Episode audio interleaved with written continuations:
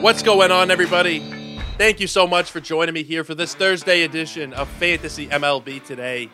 We are a Sports Ethos presentation, of course, and I'm your host, Joe Orico. You can find me on Twitter at Joe Orico99 and also at Ethos Fantasy BB. We have a lot of cool features that have dropped there over the last week or so. Our draft guide is live. It is officially live, and we are going to continue to add pieces to it over the coming days and weeks. But there are currently 11 articles for you to go through right now. There are a couple of my rankings articles that are up, catcher and shortstop. There are a ton of features. We have a ton of dynasty content in there as well. So you guys should really be taking a look at sportsethos.com, checking on the MLB tab, and also giving us a follow over at Ethos Fantasy BB on Twitter. Help us grow that account out a little bit more. Now, today we are going to be taking a look at relief pitcher rankings. We're going to try and get it done all in one show today. We're going to do the top 25, and I think even at 25, that's a pretty solid number. Once you're at that point, the last couple of names on that list, uh, you know, you're not feeling as comfortable, obviously, which is the you know status quo for any position once you get to that point. There are certainly some dart throws once you get to that range. Guys that should have their closer roles or at least some kind of closer platoon going on uh, with their respective teams. And we're going to get into them. Obviously, the first half will be more interesting than the second half, depending on who you are. Some people might listen to these things specifically for your deeper targets. And we have a couple of deeper targets as well here as we get into the later teens and early 20s. There are some guys that I really like, uh, but the closer position is actually fairly strong. And it's why you know, if you're playing in different leagues, it, it, really impacts how you look at the position. If you're in a standard 12 team league, there are a lot of closers for you to take a look at. Like everybody in that 12 team league, depending on how aggressive you are, should come away with one solid, solid closer at least. You can argue for sure 10 guys that you're very comfortable with, and I think there's probably about 13 or 14 that you can be pretty okay with going into the season.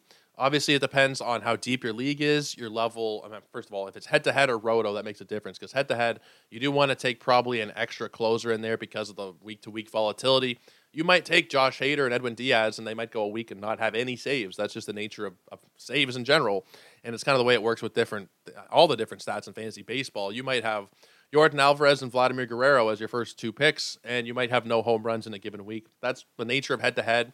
So you do want to bulk up specific categories more, and I think saves are one of them. So you might want to take an extra, maybe a third or fourth closer, depending on how deep your league is, in those head to head leagues where with Roto you probably don't need to go as deep, you know, where if you're taking four closers and head to head, you maybe go with three in a roto league. That's generally how I'm going to look at it, and also depends on the quality of the closer you have. But we're going to kick it off right here with my number one closer, and I may be the only person in the industry who has him as my number one closer. I haven't really gone through industry relief pitcher ranks. I don't know what anybody is doing really, uh, but I, I'm pretty sure that nobody else is going to have him as the number one, and that's Josh Hader for me. I am a huge Josh Hader fan. I have been forever and a day. And I know, I know last year was atrociously bad for him. It started off ridiculously good. Josh Hader at the start of last season was looking like he was going to have an incredible season. He hadn't given up a run in April, he didn't give up a run in May. And then the wheels kind of fell off a little bit, not so much in June, more so in July and August. He was brutal in those middle months. His ERA in July, 12.5, and in August, 19.06. Now, granted, those came over fairly small inning sample sizes, nine and five uh, innings respectively. And then in September and October, he threw 10 and a third uh, and only gave up, I believe, one. Yeah, it was one earned run over his final 10 innings of the season. So he did finish strong. And if you're looking at Josh Hader, I mean, we've talked about this a lot. It's maybe the thing I've mentioned the most on my podcast throughout this offseason the personal struggles that Josh Hader dealt with last year and why we have to kind of throw the season away for him it wasn't really the best season for him in any regard. Uh, on the field, he was not good. His wife had pregnancy complications. He was traded in the middle of the year. There was a lot of shit that Josh Hader had to deal with. And if you also look at the statistics, you know, that ERA at 522 was brutal. But if you're looking at the advanced pitching indicators, the xERA, the FIP, and the xFIP were all pretty good 3.5, 3.45, and 2.94. I'm going to take a look at his SIERA here. I'm not sure what that was, but his SIERA last season was 238.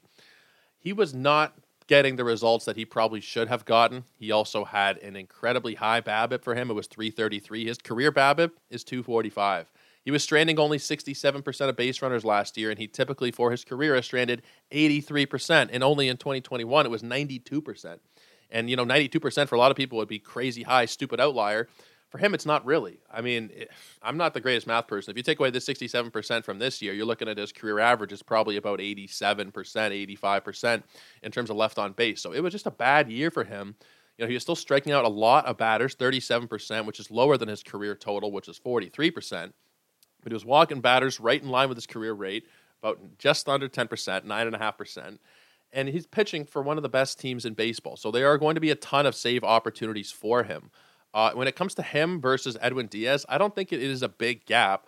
But with Edwin Diaz, who is my number two, and I guess you can kind of talk about them together, there is that year to year volatility with Diaz that we have seen, and you know the even and odd year stuff. Even though I'm not one who's going to rarely buy into that so much, he's not somebody who every year has been you know a number one closer, and it is the way that it generally works with closers. The number one guy from the year before tends to go as the number one guy off the board in the next year, and that's what's happening here, I believe.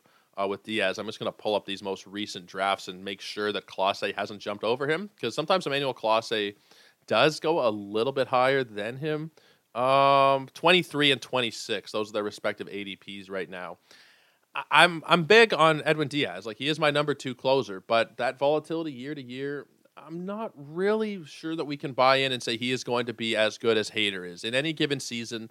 Uh, looking at the skill set, it's still incredible. Like the strikeout rate last year was 50%. Overall, he's he's striking out and walking batters at the pretty similar rate to what Hader is doing. I just think when you're looking at what Hader has done over so many seasons, he has been the guy now for three, four, I guess going back to like 2019, he's been the best closer in baseball. One bad year where there are a lot of extra complications, don't really take that away from me. I'm still taking Hader as my first closer, and it's why I feel very comfortable to wait a little bit because you are getting Josh Hader a bit later than you're getting those other guys. Now his price is going up, Josh Hader. Before you were getting him in the 40s, and you can still get him in the 40s if you're playing on Yahoo. Uh, I did a Yahoo mock draft earlier today, and I got him at 48 or something like that. He's going at 35 in the NFBC drafts, and I guess that does make sense. But he is still a lot cheaper than Diaz and Clase. You can get him in the third round, but those guys are going in the second round. And I do believe in the skill set at least as much and probably more. Certainly more than Clase because Clase does kind of lack in the strikeout department, and that is a huge aspect of you know having any pitcher on your team is how many strikeouts they get.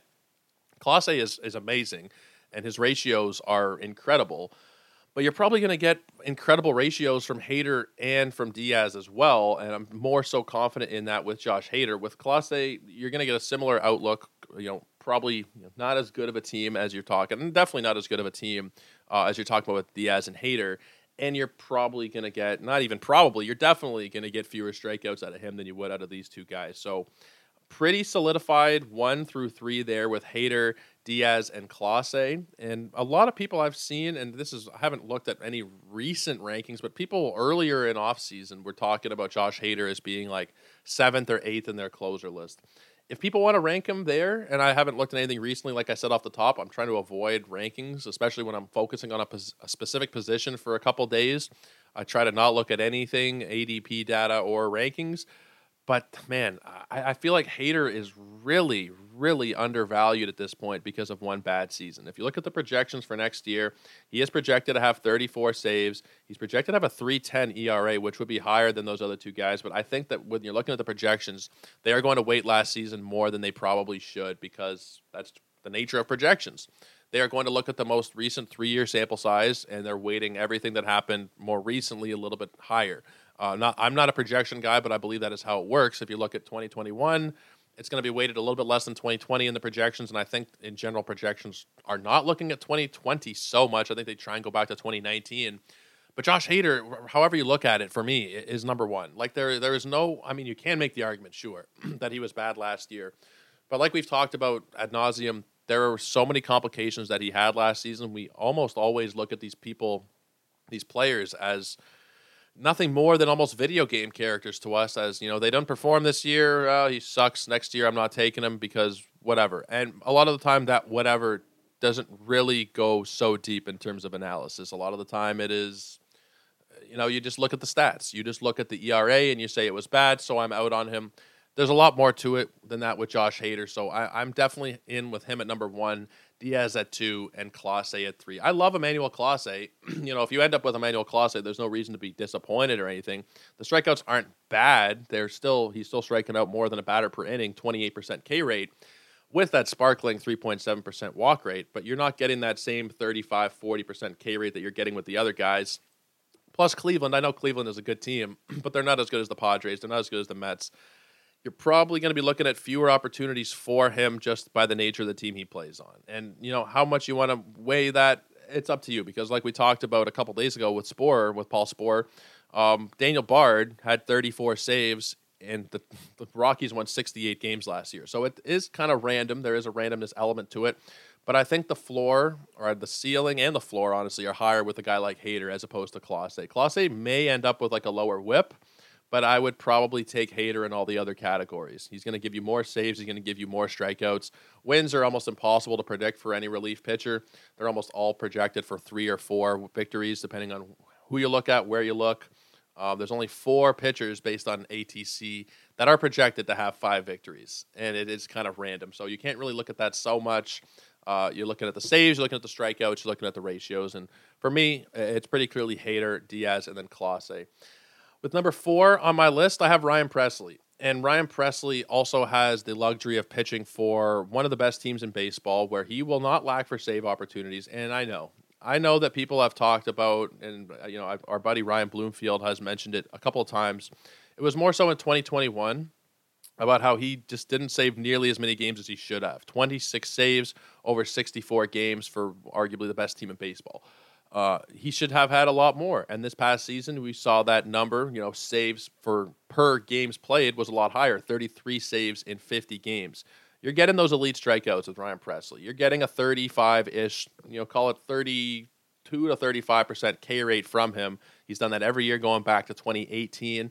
That is who he is at this point. The saves will come. And I know that it has been kind of, you know, it was a struggle in 2021 for sure. This past season, he still gave you 33 saves, even though he was out for a little bit of time. Uh, Montero was taking over saves in that bullpen. He still ended up with 33 saves. He still gave you good ratios. It was, uh, what was the ERA? 298 was his ERA last season.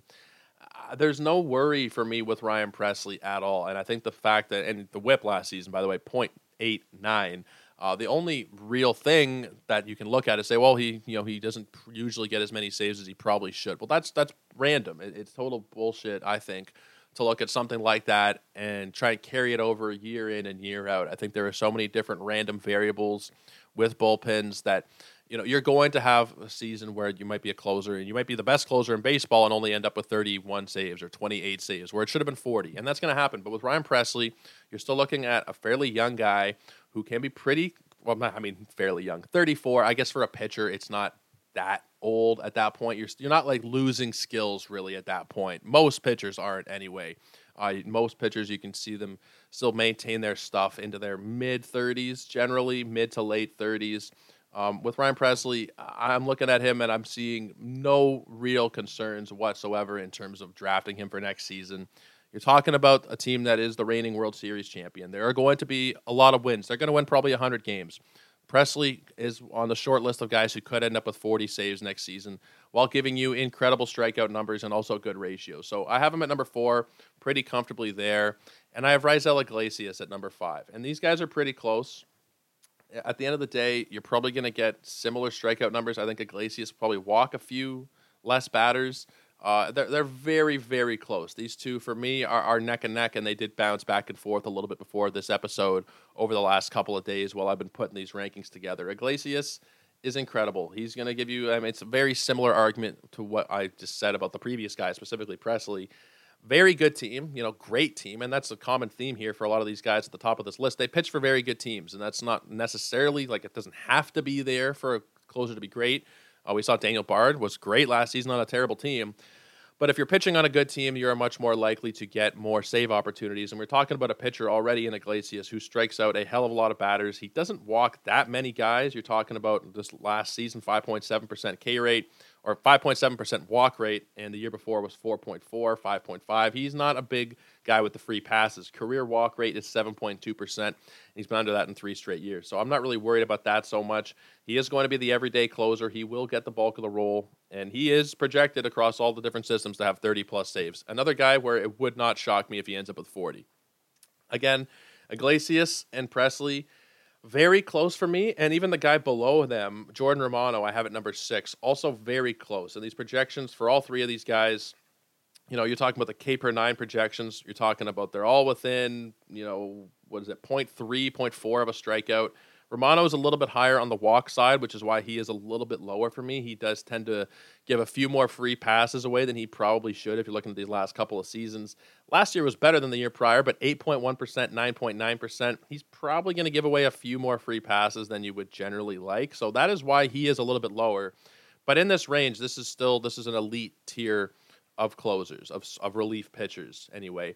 Uh, well, they are all closers, but we're talking relief pitchers in general. Pressly, Iglesias, and Romano firmly make up, and I'm not really tiering my rankings, but they're pretty firmly the second tier after that first tier of Hader, Diaz, and Clase. And maybe you put Clase in a tier of his own because he's a little bit different than Diaz and Hader. Uh, but those guys in the top six, they are very much so ahead of the other guys in my projections. I think that the guys below them, Eh, you're you're not going to be bad if you end up with them. I said off the top that I'm happy to end up with you know the top 13 or 14 guys here, but I think after Jordan Romano, there is a little bit of a fall off here once you get to number seven. And number seven for me is Ryan Helsley, and with Ryan Helsley and the guy who was right behind him at number eight, Devin Williams, also fantastic projections. They're calling for 30 plus saves, great strikeouts, sub three ERAs. They're looking very promising for this season, but there's also a risk with both of them of not being closers for the entire year. With Helsley, you got Giovanny Gallegos. You also have the fact that Helsley kind of just burst onto the scene out of nowhere last year, and maybe he's not quite as good as we're hoping. You know, uh, he he was fantastic. Don't get me wrong. Like he had nine wins, he had 19 saves, he had a 1.25 ERA, but that was you know kind of an outlier. Maybe he doesn't do it again, and there is a little bit of risk there, despite the fact that I still think he is elite you know that 13 K per nine doesn't grow on trees. 40% K rate. Uh, he is an elite pitcher, but maybe he takes a step back this season. Maybe he loses the job to Gallegos. There's not as much security with him as I might like. And with Devin Williams, I think the job is secure for him in Milwaukee. Uh, but the reason he is number eight for me, as opposed to, I'm not even sure where he's going based on ADP. I think it's, I think it's just outside the top 50 at this point. Um, I'm just not sure that he is going to be on the team the entire year. You know, we talked about the Braves with James Anderson last week. Eh, it was early last week, I think. And you know, the way we were both seeing it is, you know, Williams is somebody who could very easily be traded midseason to another team that is in need of bullpen help, and he would not necessarily serve as a closer on whatever team he is going to. Maybe he does, and if he's traded to one of the teams where you know one of these guys are ranked below him in my rankings, you know, if he's traded to whoever, I don't know, San Francisco, Pittsburgh, not, he's not going to Pittsburgh, Detroit or Chicago or wherever. Uh, you know, maybe the White Sox, if Liam Hendriks doesn't come back as soon as they're hoping, maybe he ends up being a Chicago target. But I think there is a lot of risk of him being traded and not maintaining that closer role for the entire season. So that's where a lot of my worry does come from with Devin Williams, despite the skills being pretty unimpeachable at this point. Like he is, he is fantastic. The last couple of seasons, He's striking out literally more than 14 batters per nine innings, 40% K rates. The ratios are just are just beautiful when you look at them. You know, the whip 1.01 and 1.19 the last two seasons, but the ERA 1.93 and 2.50. And the pitching indicators are all saying this is who he is. Uh, his FIP last year 2.01, the year prior 2.82. For his career, he's a 2.03 ERA, a 2.34 FIP, and a 2.59 xFIP. That is just telling us that he is getting the results that he is deserving to get based on the pitches he is throwing. The only real worry for me is that he gets traded and that he ends up on a team where he is going to be in an eighth inning role. And maybe he gets a couple saves, kind of like the Raisel Iglesias of last season. Maybe he goes to another team trying to strengthen their bullpen for the playoffs and he ends up losing value because he's not getting the bulk of the role anymore. He's not getting the bulk of those nine inning chances. So that is my concern with Devin Williams. I still think he is elite, and if he doesn't get traded, he could very easily end up as a top, mm, maybe not very easily, but I could see him ending as a top five closer. You know, he only had 15 saves last year because he took over part way through from uh, from Josh Hader being traded. But you know, you could realistically look at him and say 30 saves, you know, 100 strikeouts, great ratios, and a couple of wins added in there. Uh, I I like him a lot. I love him. I love Devin Williams. He's a great pitcher. They're just a little bit of concern for me about you know, will he have that ninth inning role the entire season? But moving on from those two guys is Kenley Jansen at number nine. And Kenley Jansen, I think, is a great bargain this year, specifically if you're playing in Yahoo leagues. I'm finding myself drafting him a lot in these mock drafts that I'm doing. He's going pretty late. I'm not looking at Yahoo ADP data right now, but he's going somewhere in the like 80s and 90s typically. And I'm not even sure right now where he's going in the NFBC. Let me take a look. Uh, 75. So you're getting him about a round or so later, depending on how deep your league is, uh, than you probably should be. And uh, you know, with Kenley Jansen, he's not somebody where we're you know that solidified anymore in terms of knowing exactly what he is going to do. I mean, his ERAs are higher than they, what they used to be, but he's still striking out a lot of batters, even if it's not who he struck out. You know, the same numbers he used to strike out earlier in his career. Uh, he's still giving you like a thirty percent K rate. Last year he had 41 saves, and it was for a much better team than he's on than this year. So you'll probably have to bake in some regression there in the save total. And I think the projections have it pretty nailed down. 28 and 29 is the projection for saves, wherever you're looking. Uh, the Bat, ATC, Zip, Steamer, they're all calling for 28, 29. With slightly reduced strikeouts, they think that strikeout rate will go from about 32 to about 28, 29. But at that point, you're still getting good strikeouts. You're going to have, I think, probably 30 saves, and the ratios for him, you know, the ERA, it's not going to be the same kind of ERA boost that you're going to get from these earlier guys we're talking about your Devin Williams and your Clases and those kind of guys, but you're still probably not going to get an ERA that's above about three five from him. I think that'd be generally what you can expect. A whip probably in the 1.1 range somewhere. And overall, I, would be pretty happy to be getting that, specifically where he is going. If you miss out on one of the earlier closers, I'd take Kenley Jansen close to pick 100, and you're still getting a guy who has the role solidified you know, Boston is a little bit crazy in terms of their closer usage. You know, I don't know what's going to happen there. I think Whitlock is going to be a starter. I'm not sure about Houck. I'm not sure about Schreiber. There's a, a lot of guys, and I think they have Chris Martin now too. There's a lot of guys who could potentially have some chances here and there, but I think Kenley Jansen will get the bulk of the opportunities, and I feel very comfortable drafting him to be uh, my my number one closer on a fantasy team. And that is, I mean, I wouldn't necessarily want to go about it that way, but if it did happen that I missed out on some of the earlier names and he was my number one closer, I wouldn't be disappointed in it. I think it's still very fine.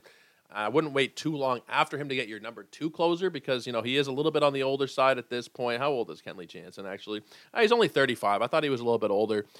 He's not that old, but at that point, you know, maybe because he has so much tread on the tires. And I mean, I'm talking about Ryan Pressly earlier and saying, you know, he's not that old at 34. It doesn't feel like he's that old because he doesn't have that many miles under him. I mean, um, Jansen's been pitching since 2010, and I'm not even sure when Pressly debuted. Let me take a look, but it was definitely after 2010.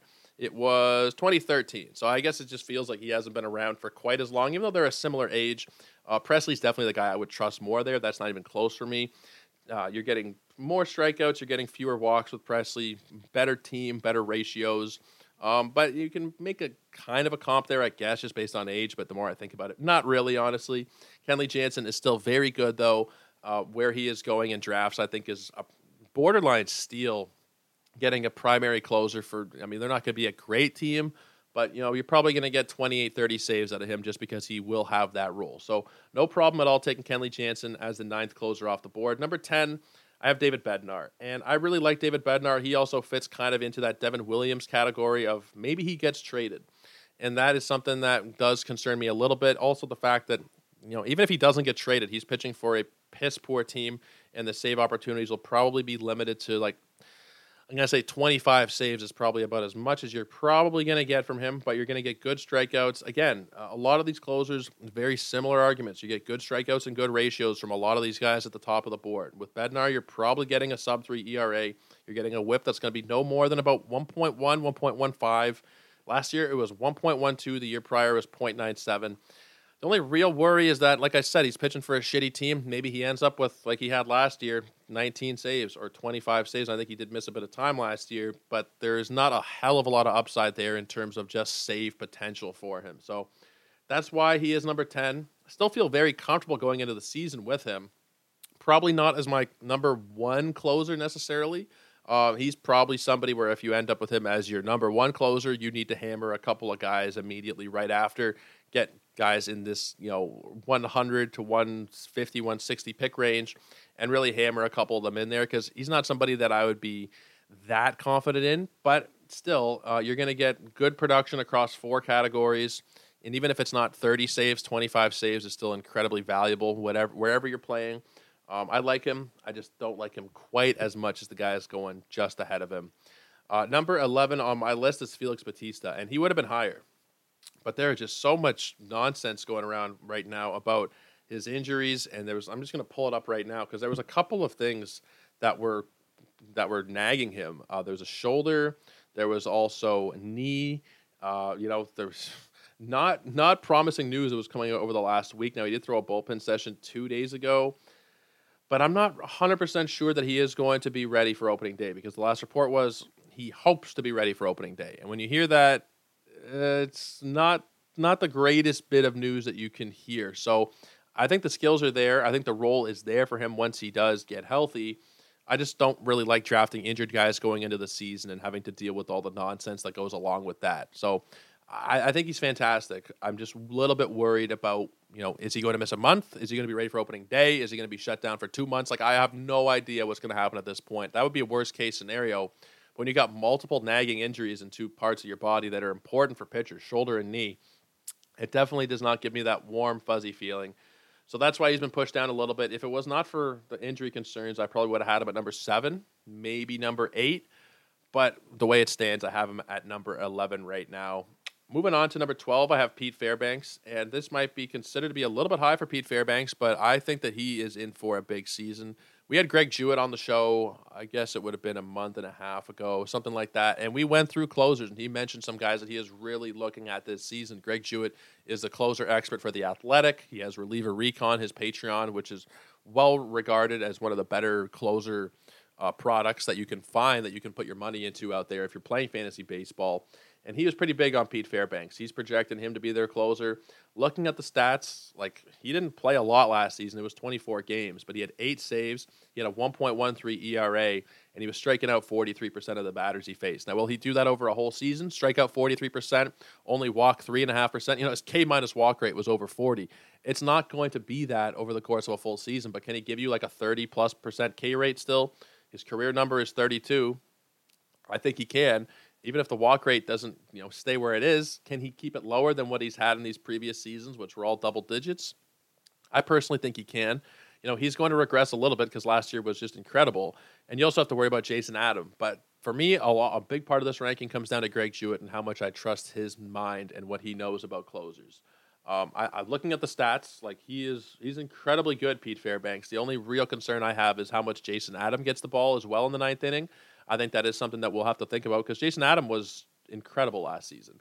I had him on a couple of teams, and even when he wasn't closing games, he was still giving you great ratios, great numbers across the board, and he was you know a very solid fantasy asset for you, despite the fact that he didn't have a crazy number of saves. I'm just pulling up Jason Adam now. Uh, he had eight saves, he had a 1.56 ERA. So there are there's a chance that he will be turned to sometimes when it comes to the ninth inning. They're both currently listed as the closer according to roster resource. But I think Pete Fairbanks, you got the higher K upside overall. He's a couple years younger. I feel like Tampa will probably end up going with him for the bulk of the save chances. Even if the projections are generally calling for there to be a mix. Um, Jason Adam projected for about 11 saves. Pete Fairbanks projected for, I'm just pulling it up here, the page refreshing. I think it was 19, uh, depending on where you're looking, 16 through 19 saves. So it's definitely not set in stone, and this is one I could be wrong about, but I really like Pete Fairbanks, and a shout out to Greg Jewett for his for his knowledge that he shared on the podcast when he was on here. You guys should go and listen to that one. It was called A Sigh of Relief, that particular episode that one is definitely worth listening to for your closer speculative uh, speculations. And there's a couple other guys, one in particular that we're going to talk about later on that Greg also put me on to. Uh, but I have Pete Fairbanks at number 12, and I feel pretty good about that ranking, uh, even while acknowledging that there's a chance that it blows up in my face and he ends up outside the top 20. I, I do like him a lot, and I am willing to invest in him this season. Now, number 13 and number 14 are connected. It is Andres Munoz and it is Paul Sewald. And I was talking about this over on Twitter this morning. I sent out a tweet and it just said, I love Andres Munoz. He might be a bit overpriced considering how excellent Paul Sewald is. And Paul Sewald, really, if you look at the numbers, is excellent. And I said I wouldn't be at all surprised if both remain in similar roles as last year and Munoz ends up busting at his ADP. And Munoz is actually more expensive than Sewald right now by about a round it's you know I, am there. I'm Munoz. I think is a better pitcher. It's not like a crazy large amount, but I do think Munoz is a better pitcher. But at this point, Sewald is the guy that they have trusted in the past. You know he doesn't strike out the same amount of batters that you're going to see out of Munoz. But when you're talking about what Sewald does and what he did last year, even uh, he is really really good. Uh, you know, those K numbers might only be like 10 strikeouts per nine, but the BABIP allowed was 158. Hearing Eno Sarris talk on rates and barrels last week, a lot of the projections have him going for like a 270 BABIP next season. He has him for like 210, 220. Those skills that he has of keeping the ball not in the uh, open parts of the field, however the hell he does it, I'm not really sure. Uh, but Eno and the guys at the Athletic think that he can continue to do that, and I'm going to trust Eno's pitching metrics more than I'm going to trust myself because Eno's been at this a long time. If you guys are not familiar with Pitching Plus and Stuff Plus and Location Plus, check it out at the Athletic. Uh, it is advanced metrics that quantify pitches that Eno has put together for several years now and he's he's trusted. He is he is trusted for a reason. And somebody like Sewald, he likes, and it's hard not to like him when you look at him, especially the fact that he was given the bulk of the closer role last year. He had 20 saves in 65 games. He gave you a 2.67 ERA. He was very very good for you last season. And I think then you know the WHIP, Christ, never mind the WHIP of 0.77. Um, he was incredible for you last season. Now, even though I think that Munoz is a better pitcher overall, and you, you saw it last year. I wrote him up, I talked him up. He was one of my guys last season. Even though he wasn't getting saves, he was a mainstay on a lot of my teams. He had four saves, but he was striking out more than 13 batters per nine innings. He had a 249 ERA. He had a .89 WHIP. And I shouldn't use K per nine. I should use strikeout percentage. That's really what I, I should be doing. 38.7% K rate, a 6% walk rate. He was ridiculously good. And that's the conundrum that I have here is that you know, we're drafting Munoz as if he is going to take over as the closer. Everybody in the industry has kind of brushed over Paul Sewald in the fantasy industry and has kind of crowned Munoz as the king. And not wrong to do so necessarily. Munoz is is fantastic. If Munoz did end up as the closer, I wouldn't be shocked by it. But just looking at the skills of Paul Sewald, uh, you know, I'm not quite ready to crown Munoz the king there in Seattle yet. I still think that there is a chance that these guys end up splitting saves, and a lot of the projections tend to agree. Munoz is projected for anywhere from 10 to 14 saves, which I, I think that that's, you know, maybe, uh, you know, honestly, it feels right. The more I look at it, it feels pretty right. Sewald projected for 19, 20. Now, maybe it ends up being a flip of that, and you see Munoz get 20, and you see Sewald get 14, 15. I have no idea what's going to happen. But I do know that this competition will be pretty fierce because these guys are both incredible pitchers. They are they are amazing, and that's why they are back to back here. I don't know what is going to happen, but if either one of them, and even if they're not the closer, we saw it last year with Munoz, he can be incredibly valuable. It would more so affect Sewald if he is in the setup role because he doesn't have the strikeouts to fall back on. Even though the ratios are pretty good, Munoz has that really spectacular strikeout rate where even Sewald is good, but Munoz is, is elite. It's on a whole other level. So if it does end up being Munoz as the closer, then Sewald would have to be pushed down in these rankings my current rankings are assuming that it will be Sewald as the closer. And it still has Munoz one spot higher just because of everything else he does for you. But if Paul Sewald is announced as, you know, if there's anything wrong with him, if there's some kind of shoulder thing or whatever kind of injury, or Munoz is named as the closer, then Sewald drops out of the top 20 here pretty easily. He probably falls out of the top 25. Uh, those strikeouts really prop up Munoz for me. They're very close, and you know maybe I should have Sewald at 13 and Munoz at 14, but they should be back to back as far as I see it right now. And they're going, you know, not exactly back to back uh, by ADP, but they're pretty damn close. Sewald at 167, and you got Munoz at 133, or excuse me, 154. Uh, 133 is the minimum pick on Munoz there in these recent 10 drafts we're looking at. It's a tricky situation. I really don't know exactly what to make of it. If you can, uh, you know, take both take both, and then you are guaranteed that you have one or the other, or even both. And you know, if Sewald ends up as a closer, then you can roster both of them pretty comfortably. If it is Munoz, then you drop Sewald and you have a streaming spot, and you're probably not thrilled you invested a top 200 pick in Sewald, but that would probably be what happens if they do give the reins to Munoz. As much as honestly, uh, I don't even know what to make of it. I don't even know what I would prefer. For me, my Munoz love would like to see him as the closer, but I'd hate to see Paul Sewald fall off the fantasy map as well. So it's a little bit tricky. Um, but as of right now, Munoz at 13 and Paul Sewald at 14. Now, moving on to the next guy I have. I have him much lower than where he is, where you're going to find him in rankings, or where you're going to find him based on ADP, because I'm not really sure about other people's closer rankings. But it's Camilo Doval. And the reason for this drop is because of Taylor Rogers, and because San Francisco said to us they said to everybody that they're looking to have somebody else come in to kind of supplement the ninth inning for Doval. And they did it. They brought in Taylor Rogers, who does have experience as a closer, and that does not give you that warm feeling. It does not at all, especially if you're investing a top 100 pick in Camilo Doval. I'm really not sure that you're going to be too happy about it because there's a lot not to like. He walks too many batters, even though it's not a crazy high amount. He's walking over 10% of batters. The strikeout rate is good, but it's not elite for a closer at 28%. He's a walk or striking out about 10 batters per nine innings, 10 and a half. It's good. It's not elite. And, you know, if they didn't bring in Taylor Rogers, I'd feel a lot better about Camilo Doval. But the fact that there is somebody else there who is going to take away opportunities from him right off the bat, we know that before the season even starts. You got to push him down a little bit. I think the draft price is egregiously high at 80. His his minimum pick in just, just the most recent 10 drafts is 63.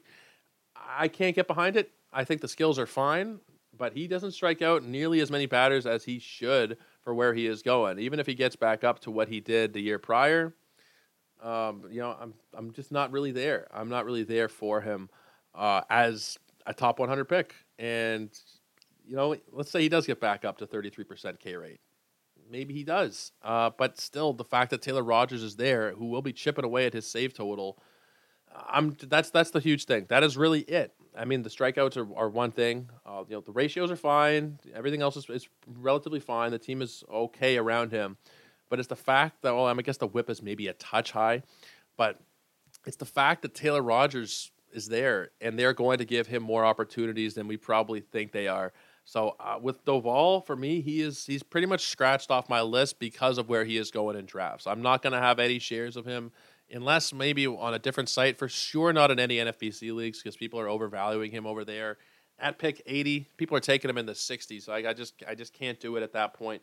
It feels too rich for me, and it probably should be for you too because even though he's a young, not stud, he's a young, very good pitcher.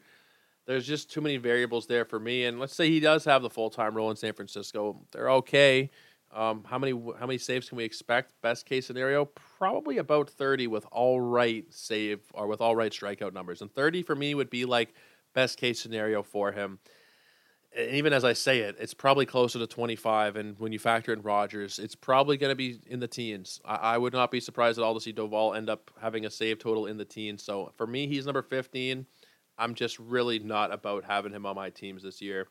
But let's move it on to number 16, and that's Clay Holmes. And at this point, you know, yeah, this is like the back end of acceptable for your for your starting closer role here. Clay Holmes, very good, but I don't know exactly how good he's going to be. I don't think the strikeouts are going to be there the way we would probably want.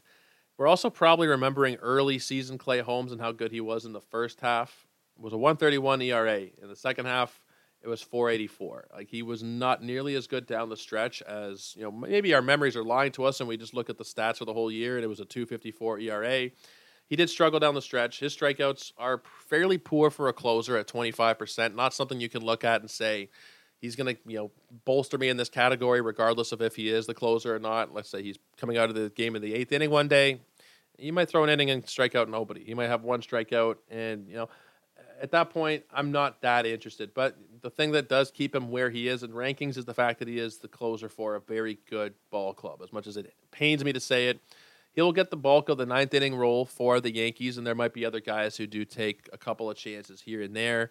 Um, but I think that we're probably going to see him get upwards of 35 save opportunities, probably we're probably 40 ish save opportunities, and I think we're probably going to see him get close to 30 uh, even though it's going to come with probably fewer strikeouts than you would want, and the ratios are, are a little bit unknown at this point, considering you know how amazing he was for the first half. He was just on one, and then it kind of fell apart. I'm not sure what we're going to see exactly, but the save stability that you have pitching for the Yankees, that is why I have him where I have him at number 16.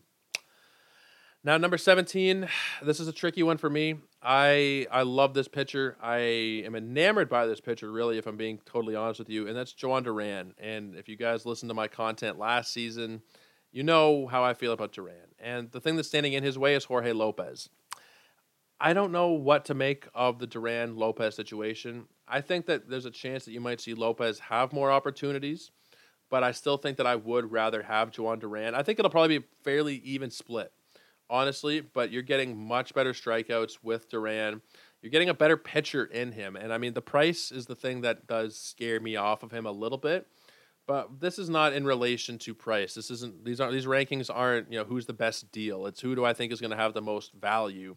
And even though Duran is going to pick 130, Lopez going about 100 picks later, I still do prefer Duran. I mean, if you're talking about just based on pure pick value, you might go with Lopez because you're saving 100 spots at draft capital. You might have similar save numbers come end of season. But with Duran, you're getting much better strikeouts. You should expect much better ratios. He's coming off a 186 ERA. You know, he had been a starter in the minors, but he has not really. I don't think they're going to make him a starter here in the big leagues.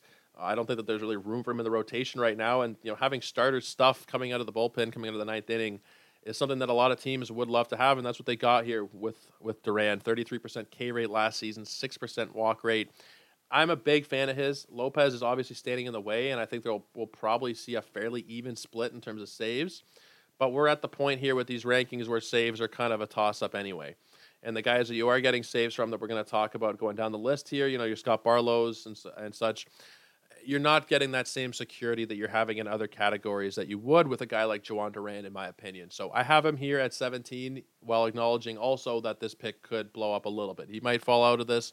He could he could smash this. Like he could realistically, if they say to Lopez, and Lopez, you know, he's fine, but he's not somebody with a track record of closing outside of last year. Maybe they just say, you know what, Duran is our closer. We want to work him as the ninth inning guy of the future in that case, like he could very easily be a top 10 closer on the season. I would not at all be surprised by it.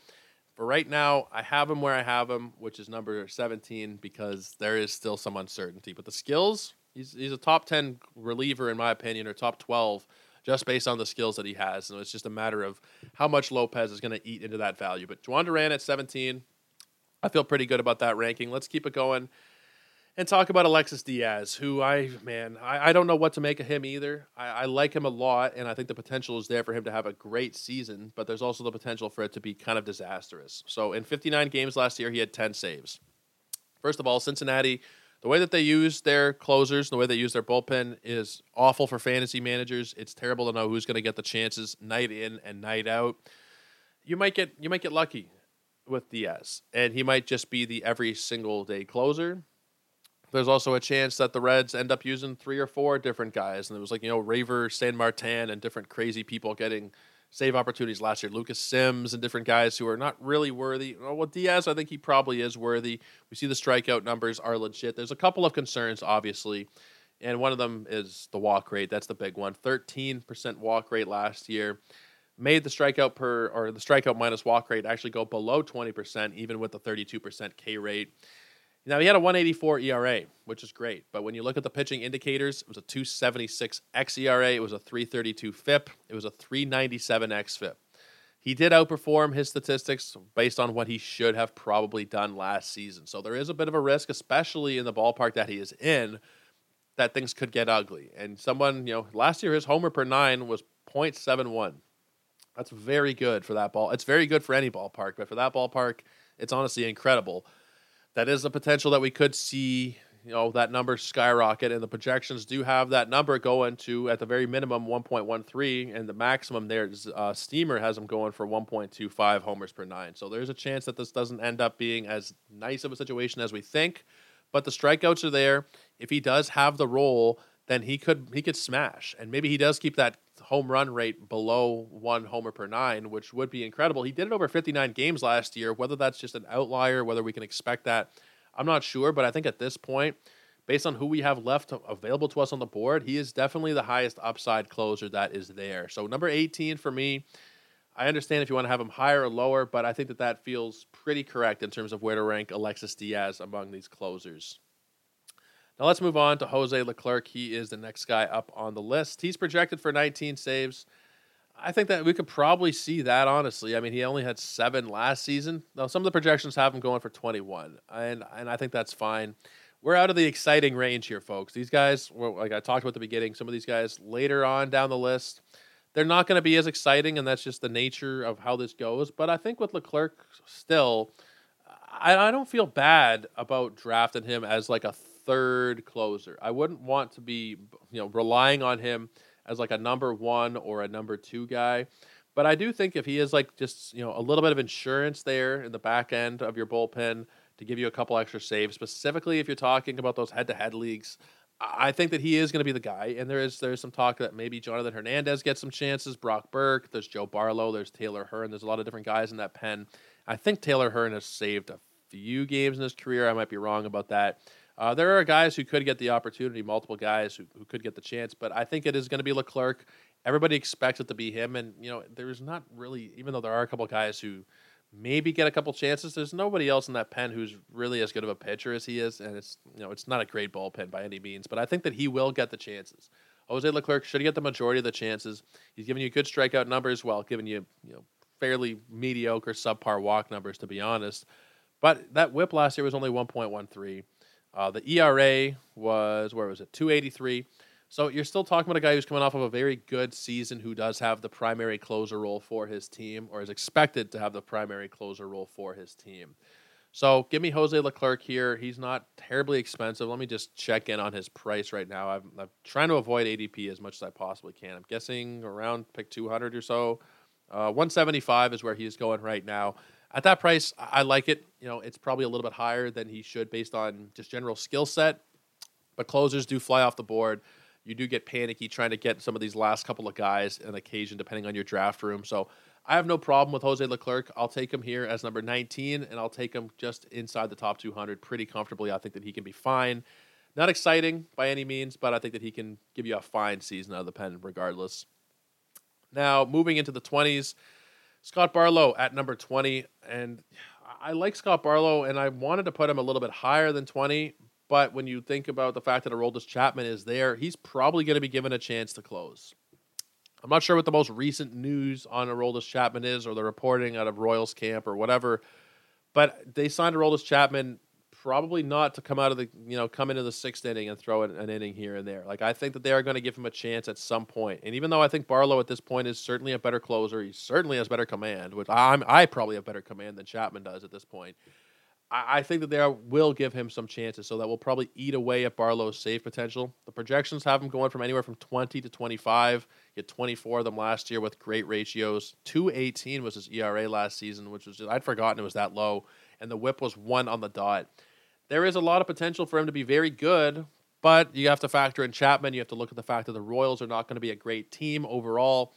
So there are a lot of red flags there when you're thinking about whether or not you should take Barlow. So uh, he is a guy that falls into the same kind of category for me as Leclerc. If you're falling behind a little bit in your saves, if you need to kind of bolster them a little bit here, I would I would be inclined to take him. I think the price is maybe a little bit high at 138 right now just because of Chapman. I think Chapman does muddy up the water and we don't really know what's going to happen. So I between the two of them, I'm leaning Leclerc specifically because of the price. He's you're getting him 30 40 picks later and I think the production will be essentially a wash between the two of them. You're looking at both guys projected for for fairly similar numbers here. Leclerc maybe slightly better strikeouts with more walks. So it's it's pick your poison.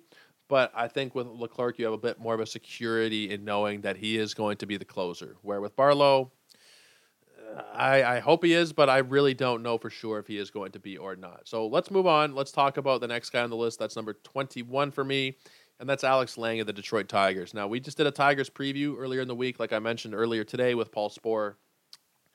Alex Lange is the only guy in that pen who can possibly close. Like, that pen is rubbish. It is terrible. If there is somebody, like we talked about this on Monday, if you guys want to go back and listen to the Sporer episode, if he does go down, if he gets hurt, or if he sucks, then the closer who would replace him is likely not on the roster because there's nobody else kicking around that Detroit bullpen who I think is capable or who Paul Sporer thinks is capable of closing games for the Tigers. It's it's really rough when you go through it. Jason Foley, Jose Cisnero, Will Vest, Tyler Alexander.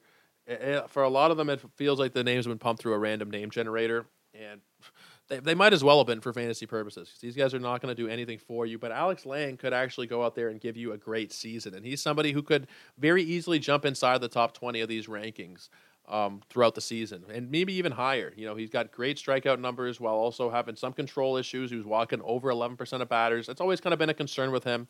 The walk rates have been too high, but the strikeout rate over 30 is definitely positive. I'm not sure what we're going to see in terms of total number of saves because of how bad Detroit is, but 20 to 25, even on the worst of teams, you can expect 20 to 25 probably. I mean, if a guy has the regular role on a team, 20 to 25 is totally reasonable. And I think with Lange, we'll call it 20 for what I would expect. ATC has them for 21, uh, Steamer for 22. I think that range is totally totally fine. Well, he's giving you good strikeout numbers, probably about thirty percent. Some projections calling for 26, some of them calling for 30. Somewhere in that range, he's still giving you positive strikeouts with probably good save numbers. Probably not great save numbers, but at least there's no competition.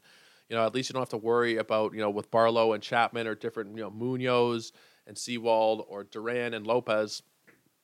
At least you just kind of know he's going to get the ball in the ninth inning every time they're up three runs. You don't have that security with a couple of other guys, even though I think that, you know, he's kind of an unknown still, Alex Lange. We don't really fully know how good he is at the big league level because we haven't seen that much of him. He's pitched in was it? He's actually pitched in 107 games, uh, but 71 of them were this past season. Um, I just I'm still a little bit unsure in general, but can he give you 20 saves, good strikeouts, couple of wins, and all right ratios? I think he can. And, you know, I, I think that at that point he fits as well into that category of I don't want him as my number one closer by any mean, but you're getting him a pick 224. So you don't really need to take him as your number one or even your number two. He's like a number three, number four kind of closer type, depending on how you build out your team. And he could still return great value for you. So I like him a lot at number 21. I could honestly put him at 20 ahead of Barlow, and I might end up doing that before these hit the website. Uh, you know, a little bit more security there with him. But either way, I think these guys all fit into a tier of you want to have them as your third or fourth closer, not somebody that you want to be taking at the top of your, or not somebody you're slotting into the top of your closer depth chart on your teams. But let's keep it going. Let's talk about number 22 on this list, and that is Kendall Graveman of the Chicago White Sox. This is an unfortunate one uh, that Liam Hendriks is not going to be ranked here, and it's because he is dealing with cancer. We wish him the quickest recovery possible. He's a great dude. We hope to see him back on the field very soon. But until he is, uh, I think Kendall Graveman is the guy. And there has been talk uh, on Twitter in the fantasy community about it's going to be Lopez. It's going to be Reynaldo Lopez. I don't really see that happening necessarily. I mean, it's totally possible. Um, but at the end of the day, Graveman has the closer background. Not that it's like a hell of a lot of closing experience where Lopez has zero saves in his career. He has never saved a ball game. At least with Graveman, he does have that a little bit of experience. It's not a lot of experience, but he was a closer for a while with Seattle. He saved some games with Chicago last season as well. I think that he will be the guy. And I think that when you're looking at team context, it's a good team. You're going to get, and it really depends on Liam Hendriks. If Liam Hendriks comes back, you know, a month and a half into the season, then this ranking is not going to look very good. But I'm expecting it to be on the longer side of the timeline. Cancer is obviously horrible, horribly tricky. You don't really know what's going to happen there. I mean, on the outside here, we don't know if it's going to take a couple months or longer, but you have to assume it's going to be on the longer end of the timeline. So I would say you're probably getting four, at least four months out of Graveman as the closer. Should be able to get 20 saves out of him, a couple of wins. You know, the strikeouts are very mediocre at 23%, but you're pitching for a good team, and they're going to probably have more save opportunities than you're going to find for other other random teams. Chicago should win their division. They should absolutely win their division. Whether they do or not is a whole other question. But they should be in line for a lot of saves, and I think Graveman is going to get the bulk of them for the early part of the season. I don't think it'll be Lopez. Maybe it will be. That's not what I'm personally expecting. But I am taking uh, Kendall Graveman wherever I can because he's still fairly cheap. Let me just take a look at this updated price right now. 241. He's another guy where you don't have to pay up a lot. You're getting good save numbers, at least for the first part of the season. Later on, you can drop them if you want, no problem. But for right now, Kendall Graveman at 22 for me. Now, number 23 is Carlos Estevez, and this one goes back to my conversation, like I mentioned, with Greg Jewett. And he is very much in on Carlos Estevez as the Angels closer. You could argue that he should be a little bit higher in this ranking. Maybe you could argue he could be a little bit lower. But the skills are there. The skills are there. He has been pitching in Colorado, which you don't really know how good someone is going to be when until they get out of Colorado. Even if you look at last season splits, um, you know the home numbers and the away numbers, not much of a difference. But when you look at some of the advanced numbers about his actual pitch quality away from Coors versus how he pitches at Coors, he is a lot better away. And I mean, last year was a little bit of an outlier for him. The ERA was a couple ticks lower at home. For the career, he has a 557 home ERA and a 351 away ERA. He should be getting the majority of the closing opportunities in Los Angeles. I think that he will get at least a good good chunk of them and he's projected for anywhere from 14 to 16. He's going to give you not great strikeout numbers, but at this point, you're just looking for guys who are going to get you saves. And Estevez, you know, considering he's going out of Colorado, he could really blow up in a way that we're not really expecting. I don't think the strikeout numbers are going to necessarily blow up, but he has given you seasons where he's striking out 26% before. That was 2019. You're talking 2020 even, it was 23 and a half, but he can do better than what he did last season and the year before, and he's projected to have at very minimum a 24% K rate. Some have him as high as 25. So you're taking the average, a little bit above average strikeouts to go with somebody who should have the regular closer role and should be able to give you at least acceptable ratios away from Coors Field here. I'm taking him where I can. I think that he is pretty reasonably priced still, even though it has gone up a little bit, and I think that probably Greg has influenced that price a little bit. Uh, but he's still going at pick 251. He's still very reasonable. The minimum pick at 202, the max at 298. We're looking at the most recent 10 drafts here. I'm in on him. I think that there is a chance that we could see a breakout from him away from Colorado, and he's definitely somebody that I would be investing in where you can. The price is so cheap that you don't really need to worry. If you're at the end of your home league, 12 team draft, you draft about 270 players, you take him with your last pick. If he's a closer, you have free closer. If he's not, then you drop him. But he should be the closer. He should be giving you the bulk of those opportunities, and I'm pretty happy to take him where he's going. Assuming he doesn't go up too high, which he shouldn't really. He shouldn't uh, maybe he gets pushed up a couple rounds, but I doubt he goes inside the top 200 when we get into main events. And I'm very, very happy to take him at pick 250. Even if it's 230, 240, uh, I'd be there for him. Just a couple more guys to go through now. We're almost at the end of the top 25. Number 24 for me is Daniel Bard. And Daniel Bard, like we mentioned, last year was kind of a miracle for him. He gave you 34 saves for a team that won 68 games. That doesn't happen all the time. He also gave you a 179 ERA, where the career ERA for him is 364. And in recent years, it had been quite a bit worse. It was 521 in 2021. It was 365 in the short season of 2020. I mean, a lot of it comes from his time in Major League Baseball from before he was, I forget, I, there was injury stuff, and then I think he was playing overseas for a while as well. I always forget the background story with Daniel Bard, and I feel like I've done this on a podcast before where I looked him up and I had to figure out what the hell he was doing for all those years. So minor league systems for a while. I think he was just in the minor league systems for a lot of teams for a while. That's what it was. I thought he was overseas because I guess, well, I mean, you look at a seven year gap from a player's time in the big leagues from 2013 to 2020. I think you just naturally assume that they were playing somewhere else. But he's been all right since he's come back. You know, 2021 was awful for him. 2022 was very good for him. I don't know if we can say that 2022 was the real version, though. He had a 221 BABIP. He stranded 81% of runners on base. Those were both, well, the BABIP was a career low, just about. I mean, actually, no, it wasn't. 2010 technically was a career low, a couple points lower, but we're splitting hairs at this point 221 versus 215. It was an unrealistically good season for Daniel Bard, something that he hasn't really made a career out of doing.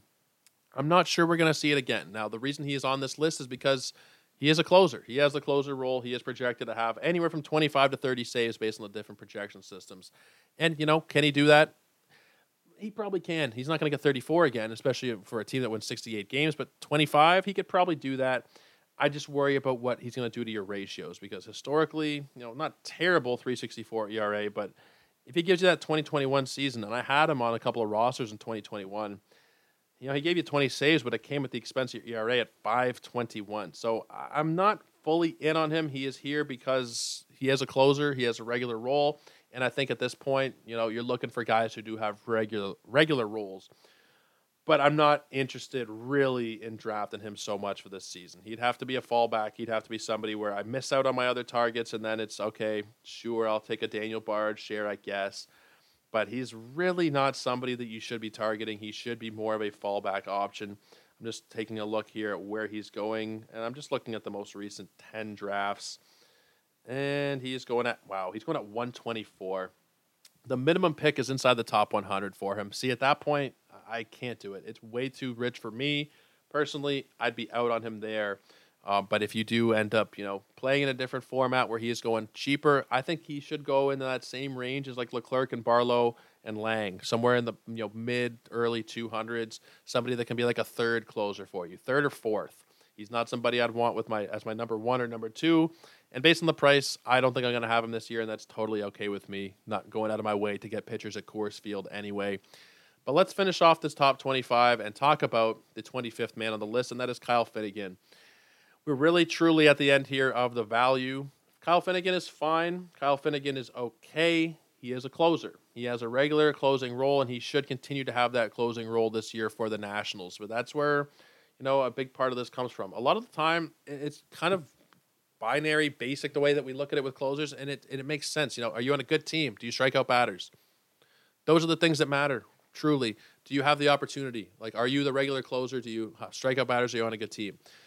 Finnegan is on a good. Uh, sorry, whoa. He is not on a good team. He is on a bad team, but he should have the regular closing role. The rest of that bullpen is is pretty atrocious. You know, Carl Edwards Jr., Hunter Harvey, Victor Arano, uh, Sean Doolittle has a non-roster invite, and I believe Sean Doolittle has some experience. Yeah, he was closing for a couple years uh, with Washington, a little bit with Oakland. Maybe he gets some chances later on, but he's kind of past it at this point. Non-roster invite. I wouldn't really be expecting it. I think Finnegan is. I think he's okay, and I think he's perfectly slotted for this particular spot at 25. He's kind of the last closer where you're really like, okay, if you've missed out on all these guys, I mean, hell, I hope you've got at least one or two of the guys we're talking about today on your rosters. If you miss out on all of them and Kyle Finnegan's your guy, then he's like the very last dude that you can say, okay, I have a, somebody who is a closer, and his job is fairly secure. But you're talking about a guy on a bad team. Maybe he gets 20, maybe 25 saves. Projections have him from anywhere from 17 to 26. ATC and the bat are at 17. Uh, Zips and Steamer are at 26, 27 actually for Zips. I don't see that happening unless we get some kind of crazy miracle Daniel Bard esque season. I don't really see that happening. I I mean maybe it does, but I think you're probably looking at in the high teens, low 20s for saves. You're getting pretty average strikeout numbers, strikeout and walk numbers, with maybe slightly above average strikeout numbers at 26%. Nothing to write home about. He is truly nothing to write home about. He is somebody that you plug in at the end if you're like, ah, I'm not sure that I'm totally comfortable with my save situation, my closer situation, and I want to bolster it a little bit. You take Kyle Finnegan at pick 232, and I think that he can be pretty okay for you. Well, he's not going to blow you away. Should he have 20 saves? He should. He should have okay strikeout numbers, and I think that he'll be a, a fine third closer, a fourth closer on your team. But guys, that's going to wrap it up for us for the closer show. We haven't done a team or a, a, position preview all in one show before. We'd split them up into multiple series. Usually, I was doing ten names per show before, ten or fifteen. But closer, I don't think they're. You don't need to get into the same level of depth with certain players, especially farther on down the board. It's like I said. Do they have a regular role? Are they the closer for their team? Do they strike batters out? Those are very, very important factors there. You know, ballpark context and team context are very important, but do you strike batters out is a very important thing for me. And because a lot of the time it dictates if you will be a closer or not. If you can't strike out batters, you know, a lot of the time that's what the closer is called upon to do. He comes into the ninth inning. Sometimes there might be a batter on base or whatever. Maybe it's the eighth inning for a four out save. They need to be able to strike out batters. They need to be on good teams to have those opportunities, and they need to be solidified in their closer role. Those are the three things you look for. If you can check off all three of those boxes on a particular guy, I mean, there's more you can do looking under the hood at certain things. You know, did spin rates go down? Did velocity go down? How are the pitching indicators? But for the most part, those are the things that you look at. How good is the team? Do I have a role? Do I strike out batters? And if you're checking all three of those boxes, like you are for a lot of those guys at the top of the list, you should be pretty happy. Like I said, my strategy varies quite a bit from head to head versus roto versus points, where points, I mean, closers aren't very valuable in points leagues, depending on your settings, obviously, but standard points leagues, pitchers do have a lot of value. Closers, it really depends. If you're playing on like ESPN where you get five points for a save, and I think you get points for save opportunities as well, uh, then maybe they're a little bit more valuable. But for the most part, you push closers down for points leagues. I push them a little bit up in terms of head to head leagues because there is that week to week volatility.